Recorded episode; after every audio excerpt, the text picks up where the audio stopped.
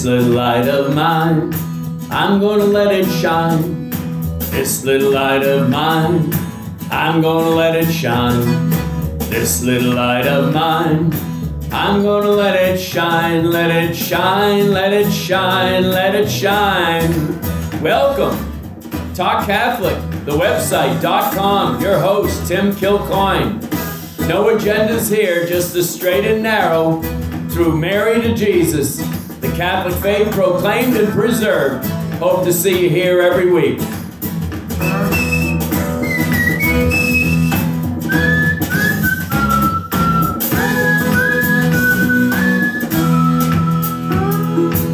Talk Catholic with Tim Kilcoyne. It is first Saturday, thus our interview, and it's part three with John Henry Westen of LifeSite News. Let's pick it up where John was talking about the radical concept of Christians doing business with one another for the kingdom. And we'll get back to our book review in the second part on marriage with Father William Casey. Here we go. Catholics have got to overcome something.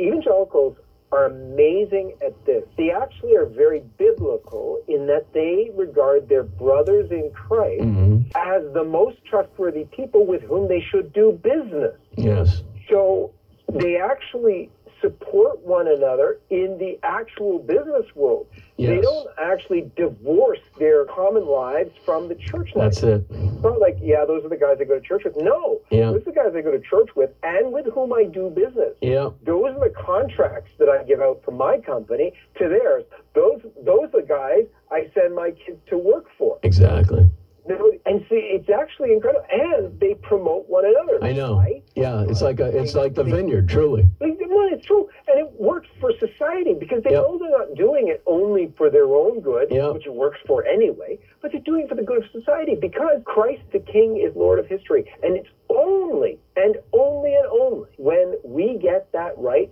that society will flourish. There is no flourishing outside of Christ. I know. If he's not your king, then the devil will be. Exactly. we'll go into the chaos we're living in today. You, know, I'm thinking of that app. Is it called Public Square? You know, uh, Steve Bannon has referred to it on his show more than often. And I was thinking, you know, we, we, we need an app like Catholic Public Square something like you know yeah. exactly for what a kind of a public forum of people that are in the workplace and you know they want to do business with catholics uh, preferably uh, not to discriminate against anybody but we want to develop kind of like what ave maria did right down in naples you know and developing a little yeah. town that kind of thing exactly you know you have the beauty of it i mean if you as a family man i can tell you can you imagine if you live in a community where your close friends all have kids like you do, mm. and there's enough of them around, so your kids are engaging in good, healthy relationships where they're encouraged, not discouraged, encouraged yeah. to practice the faith. Yeah. To go to daily mass, to say the daily rosary.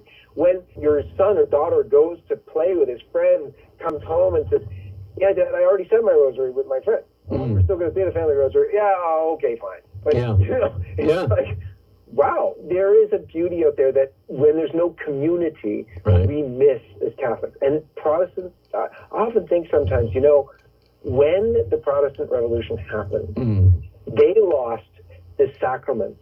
They yep. lost so much. Did we lose community at that time? I don't know the answer to that because I didn't live. I, I understand because there's certain Catholic communities that still have community, still have it like you know, but to a large extent, that's missing, and it oh, yeah. needs to be built up. I often explain it as word got separated from sacrament, you know, at that time, and we're still trying to capture elements of what were authentically Catholic from the get-go. You know, Jesse Romero, for instance, uh, should be the ultimate prototype of a priest. Okay, why not? Okay, uh, but you're absolutely right. It, it's coming from community, which is what the sum, you know, culmination of families, which is exactly where the vocations are going to come from. So it's there's anything that distinguishes us as Catholic, it is this uh, very sacramentally communal nature of our faith, and it, there cannot be that disconnect. Even of our World War II generation, you know, my parents were of that generation, but uh, and and they were wonderful in their own right, uh, but they definitely had that kind of disconnect of the Monday to Friday, nine to five, from you know all the devotions, etc around that and uh, sanctify the secular. Absolutely. Let's take it seriously. This is where Vatican II actually said a lot of good stuff that we never implemented.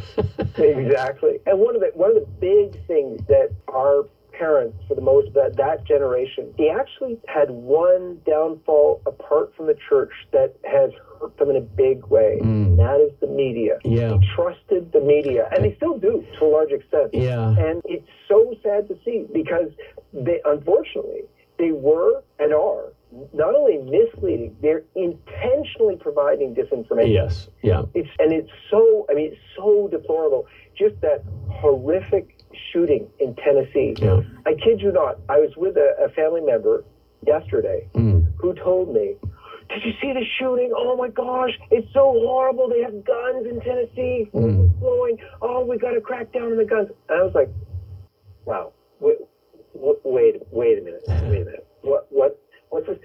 Not, and I then went on to the CBC, which is the national television uh, and national re- news in Canada. Yep. I went on to ABC, ABC in the United States, and CBS, yep. and I read the report. Do you know none of those mentioned that this individual was trans? And it's the first time I actually saw them misgendering someone because.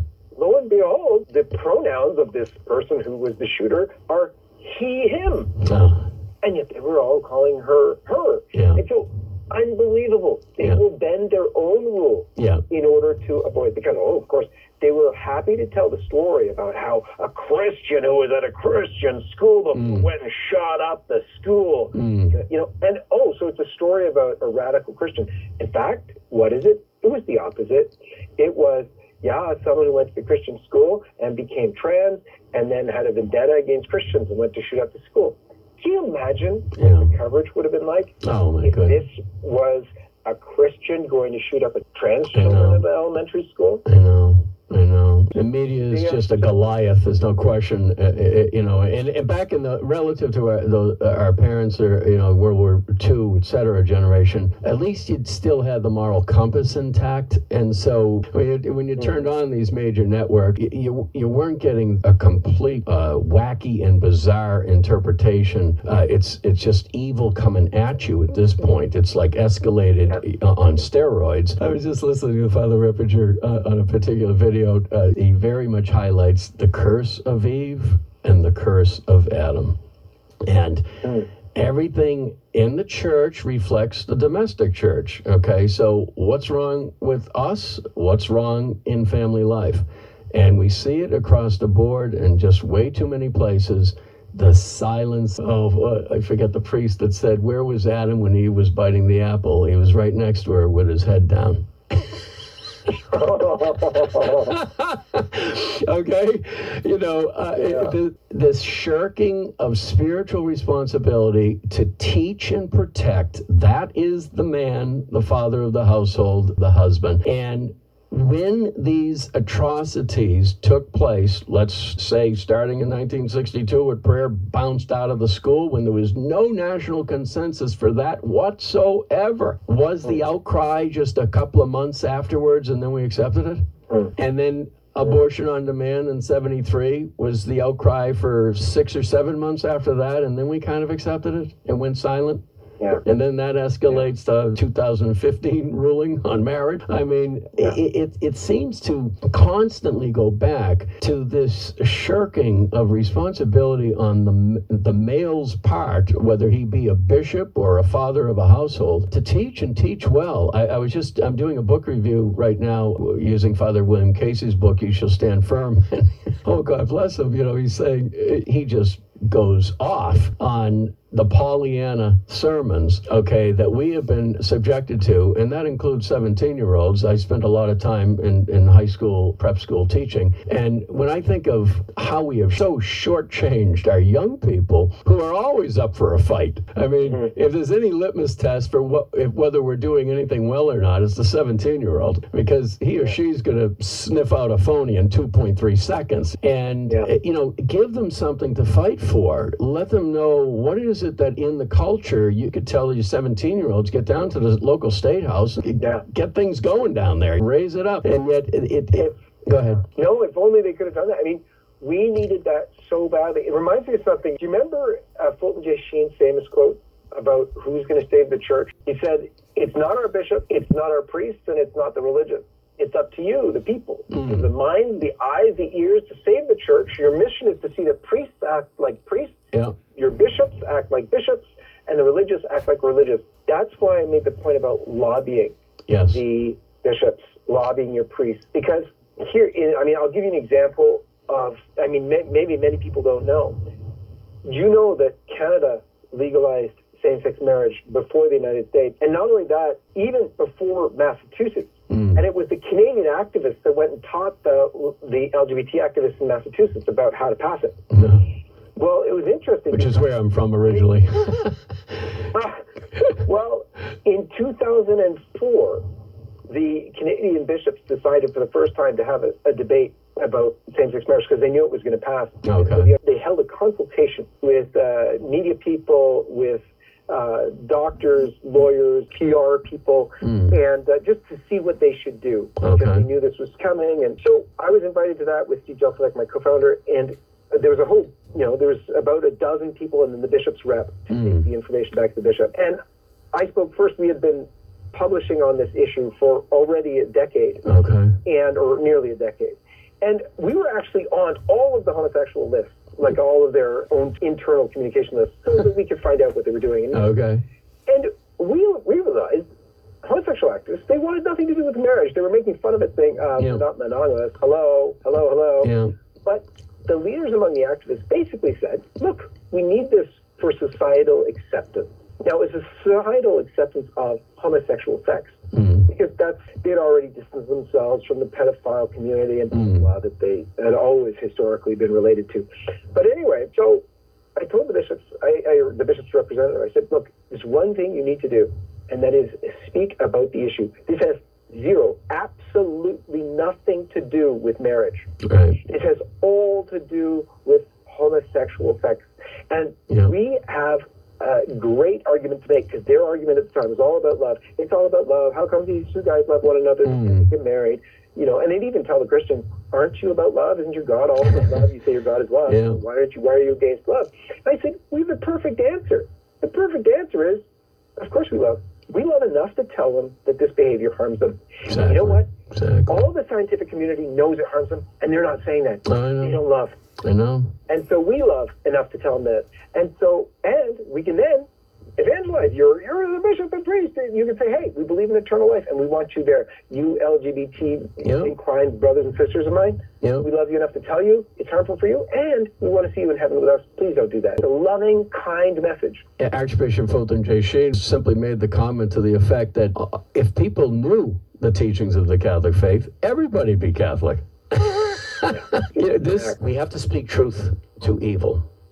It is as simple as that, and, which means we have to speak about the teachings of the church relative to the Ten Commandments, which are pretty much chucked out the window in the post Vatican II days. We just aren't hearing it relative to 1 through 10 and all the offshoots of those commandments. And I'm telling you, as a former high school teacher of many years, they're waiting for it. It's like I used to have the rambunctious 17 year old in my class say, Mr. Kilcoyne, where do you get all this stuff? And he says, Well, it's in a it's in a book called the Catechism of the Catholic Church, but but the but the religious order of this school will buy it for you as they do the Bible. Okay, so, you know, oh yeah, they'll give you the Bible and then let you make your own interpretation, i.e., we've gone Protestant, but they won't Yeah. focus on the Catechism of the Catholic Church. For decades, it was referred to, John, as you probably know, as a resource. Yeah. I, John, I I just bought a bunch of catechisms of Fa- Father Francis Spirago on the endorsement of Father Ripperger as being one of the greatest catechisms ever written. And Oh. and, and my point is is that uh, 1921 copyright, and it's okay.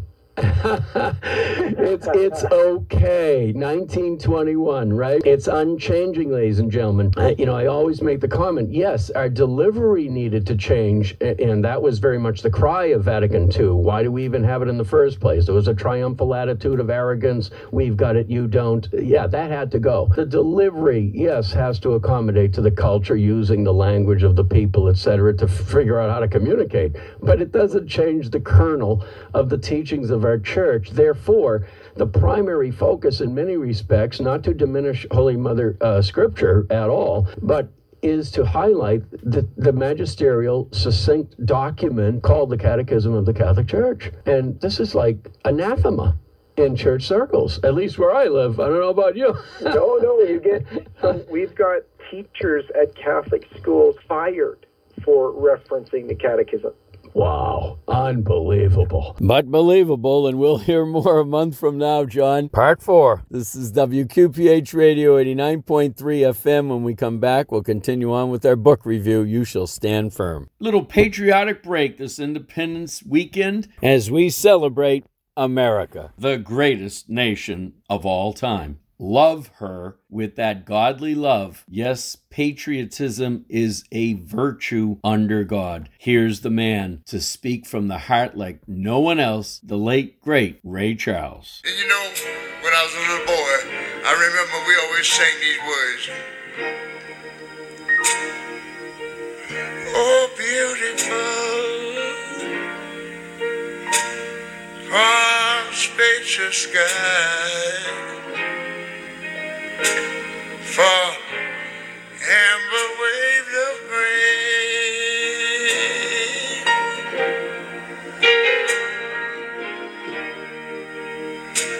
For purple mountain majesty.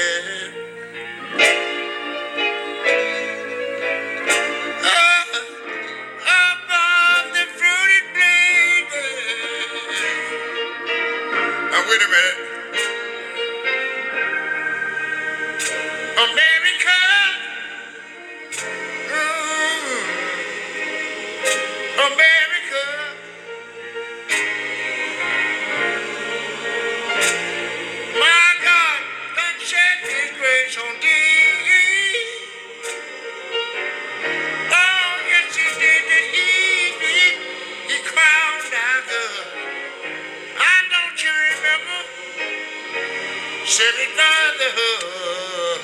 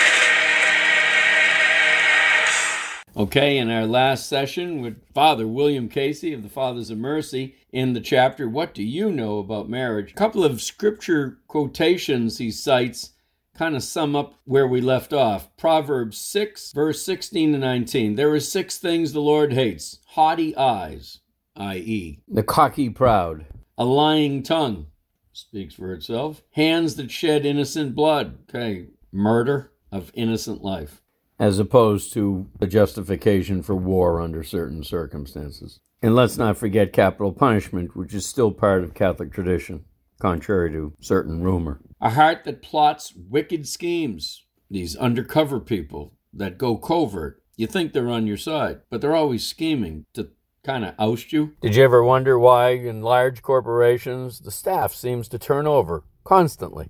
A heart that plots wicked schemes, yes, indeed feet that are quick to run to evil. How about the company men amongst us? You know, when the times get tough, these tough don't get going. They just cower and run to the other side that doesn't require much, the easier way. The false witness who utters lies, slander. Is this the rule of the day in politics?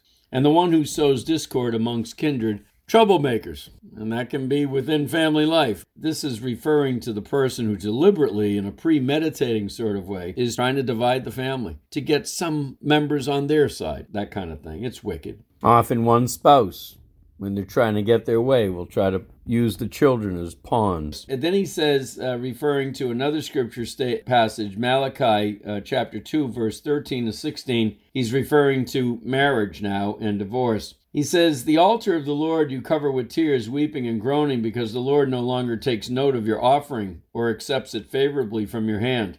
Why? Because the Lord is witness between you and the wife of your youth, with whom you have broken faith, though she is your companion, your covenanted wife. Did he not make them one, one with flesh and spirit? And what does the one require? Godly offspring. You should be on guard then for your life, and do not break faith with the wife of your youth. For I hate divorce, says the Lord, the God of Israel. So this is, what is it, a 50 percentile statistic right now? that end up in divorce. I was sitting in on a homiletics class in a seminary once, and the seminarians were supposed to be giving a sermon on marriage, and they were virtually told to say nothing. And I raised my hand and I said, Well, Father, don't you think this would be a good time to offer some practical tidbits about how not to become a 50% statistic. And that professor was ready to lead me right out the door. That's how bad things are, okay, in the deep church, that church that doesn't want to lead. And it's on the concept of marriage itself. How many sermons have we even heard on this subject? Because it's the following scripture that everybody likes to skip over, and that is the letter to Ephesians, Apostle Paul wrote, Be subordinate to one another out of reverence for Christ. Wives should be subordinate to their husbands as, for, as to the Lord. For the husband is the head of his wife, just as Christ is the head of the church, he himself the Savior of the body. As the church is subordinate to Christ, so wives should be subordinate to their husbands in everything. Husbands, love your wives, even as Christ loved the church and handed himself over for her to sanctify her, cleansing her by the bath of the water with the word, that he might present to himself the church in splendor, without spot or wrinkle, or any such thing, that she might be holy and without blemish. So also husbands should love their wives as their own bodies. He who loves his wife loves himself. For no one hates his own flesh, but rather nourishes and cherishes it, even as Christ does the church, because we are members of his body. For this reason, a man shall leave his father and his mother, and be joined to his wife, and the two shall become one flesh. He says, I want to make a couple of quick points about Ephesians chapter 5. So listen carefully because, again, this is probably the number one most omitted scripture in our time, and thus why we're in such a mess sexually. He says this is God's plan for marriage and the proper relationship between husband and wife as it relates to the relationship between Christ and his church. Here is another one of those hard sayings. But wives, please have the humility to accept the fact that God calls husbands and fathers to be the head of their households and the head of their families. They are first in the order of authority, so please do not try to take that responsibility away from them.